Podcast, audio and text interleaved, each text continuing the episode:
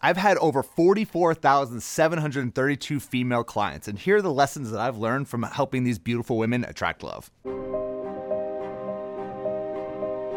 Number one is love is an emotion and emotions are irrational. Have you ever had a friend who is dating an absolute freaking psychopath? And if not, it's likely that you are the friend that's dating the psychopath. But when this happens, I found it's really difficult to coach someone out of that situation using a rational approach. I used to do that back when I was kind of a rookie, and it was kind of like banging my head against the wall trying to get someone to change. So I found the only way to help someone change their decisions in their love life is to relate their situation to their emotional state and being aware of how the guy that they're with makes them feel and being really intentional about surrounding yourself with people that bring you positive emotions rather than the people who make you feel horrible. Number two is when we blame our geography for our love life issues, it's almost always a different, deeper issue. Adam, there are just no good guys in my city. Okay, so where do you live? I live in Manhattan. I kid you not. I once had a client, and I'm sorry if you're watching, you're the client. You'll laugh that I'm calling you out here, but she legitimately told me that she dated every single guy in Manhattan. So when she told me this, I took out the calculator and I looked it up, and there's 1.6 million people in Manhattan proper.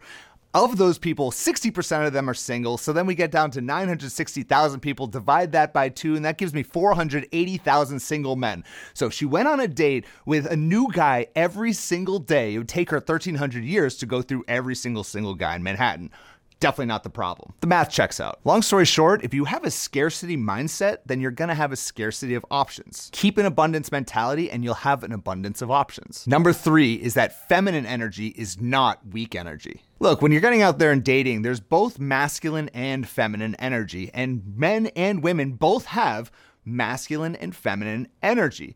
But if you are looking to attract a more masculine guy, which most of our clients are, then it's important to get out there and start dating by leaning into your feminine energy because that is what builds a lot of tension between the two of you. That's what builds attraction between the sexes. Feminine energy is all about just leaning back and letting him do the work. And here's the thing a lot of my clients who are extremely dominant in the workplace, they're extremely successful, they have this idea that feminine energy is this really weak energy. And they believe this either consciously or subconsciously. So when we start working with our clients, we walk them through what we call the little love steps. And the first little love step is leaning into that feminine energy.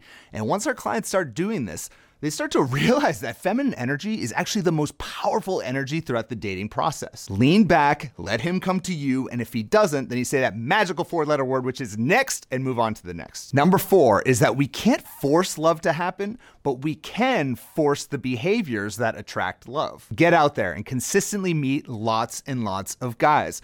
Open up your horizon to the type of guys that you even consider to date and bring that incredible feminine, radiant energy whenever it is that you're going out and meeting these guys. These are the behaviors that are completely within your control. And if you consistently do these things, then love does appear in your life. And if you're ready to get more proactive in your love life, just comment right there below and say, I'm ready. Number five is to stop focusing so much of your energy on what you want in a guy and only focus your energy on what you need in a man. Look, I get it. It's great to want a guy who's 6'3 and makes $300,000 a year. But did you know that only 4% of guys are 6'3 and above? Oh, and by the way, 4% of those guys make $300,000 and above. So what is 4% of 4%? A very small number. Now, look, I'm not saying to lower your standards. Instead, I'm saying let's focus our energy on the qualities that we absolutely need in a partner. What are those deal breakers, right? Maybe it's religion, maybe it's commitment, how he commits to you, maybe it's how he treats you with respect,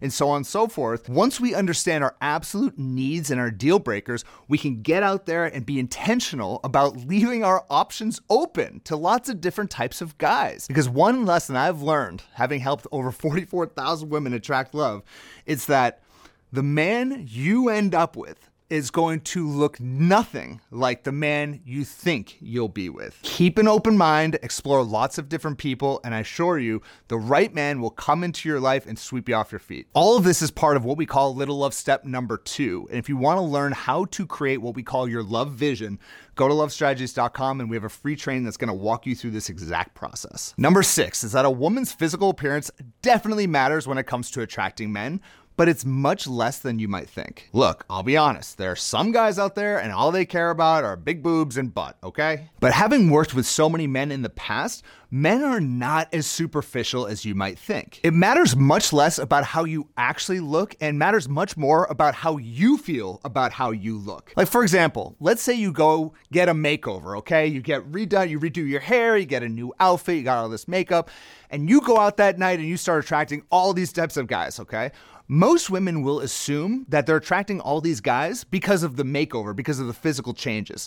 But in reality, it's likely happening because you are going out with a new swagger. When you look in the mirror, you're saying, Damn, I look good. You feel good, and you radiate that energy in every interaction. That is what is most important when it comes to attracting people, both men and women. Number seven is that online dating definitely works, but online dating in itself, I can agree, isn't necessarily fun. I mean, I get it. You're chatting with strangers on the internet. Things are gonna get weird, sometimes disgusting at times. I get it. The analogy that we use in my coaching program for online dating is kind of like going out there and sifting for gold. It's like in the 1800s when there's that gold rush and people would go to rivers and literally put dirt in like a sifter. And at first it'd be all these big rocks. You take a rock out, a big rock, like, nope, nope, nope, nope. Before you know it, you got this kind of fine powder. And before you know it, you're still sifting, sifting, sifting. Before you know it, there's a few nuggets of gold. I don't know if it really works that way, but you get the point. The same thing works with online dating. You're going to message with a few different guys. Nope, that rock, definitely not that guy. No, heck no, I'm not interested in him. But before you know it, if you talk to enough guys and you go out on enough meetups, before you know it, you're going to have a few nuggets of gold. And these are going to be the guys that are going to absolutely blow your mind. And one of those guys will be the man that you spend the rest of your life with. That is the mindset for being successful with online dating. Number eight is that most of our dating challenges come from a lack of options. And a lack of options simply comes from a lack of effort to get out there and meet new people. Get your beautiful behind off of the couch and go meet some guys. Number nine is that rejection only exists if you call it rejection. It's not what happens to us in life that matters, it's how we interpret those events. We call this a reframe. For example, I had a client the other day tell me about a big date that she went on. I mean, she got a babysitter, she got all done up, she left her night open to go out and see this guy. And she went to the bar where she was meeting this guy for her first meetup, and she just sat there alone for an hour. This guy never showed up. He never texted her, and she never heard from him again. Now, for most people who experience something like this, they might just be like, that's it, I'm becoming a lesbian. But instead, she comes on the mastermind and tells the story. And then she ends the story being like, you know what? I feel like he didn't come on the date because I'm so beautiful and he was just so nervous to be around me. She reframed it into something that was actually really empowering for her and kind of uplifting. And we were all like, yeah, let's go. Now, I mean, obviously, between you and I, that may or may not likely be true, but who knows what happened? She had the right mindset, though. Number 10 is that men don't suck. Women are the ones who actually suck. Just kidding. Both statements are incredibly dumb. They're just frustrating for different reasons. In my experience, having coached both men and women, are that men are very frustrating to women because we tend to be driven by our kind of inner demon of just wanting sex quickly.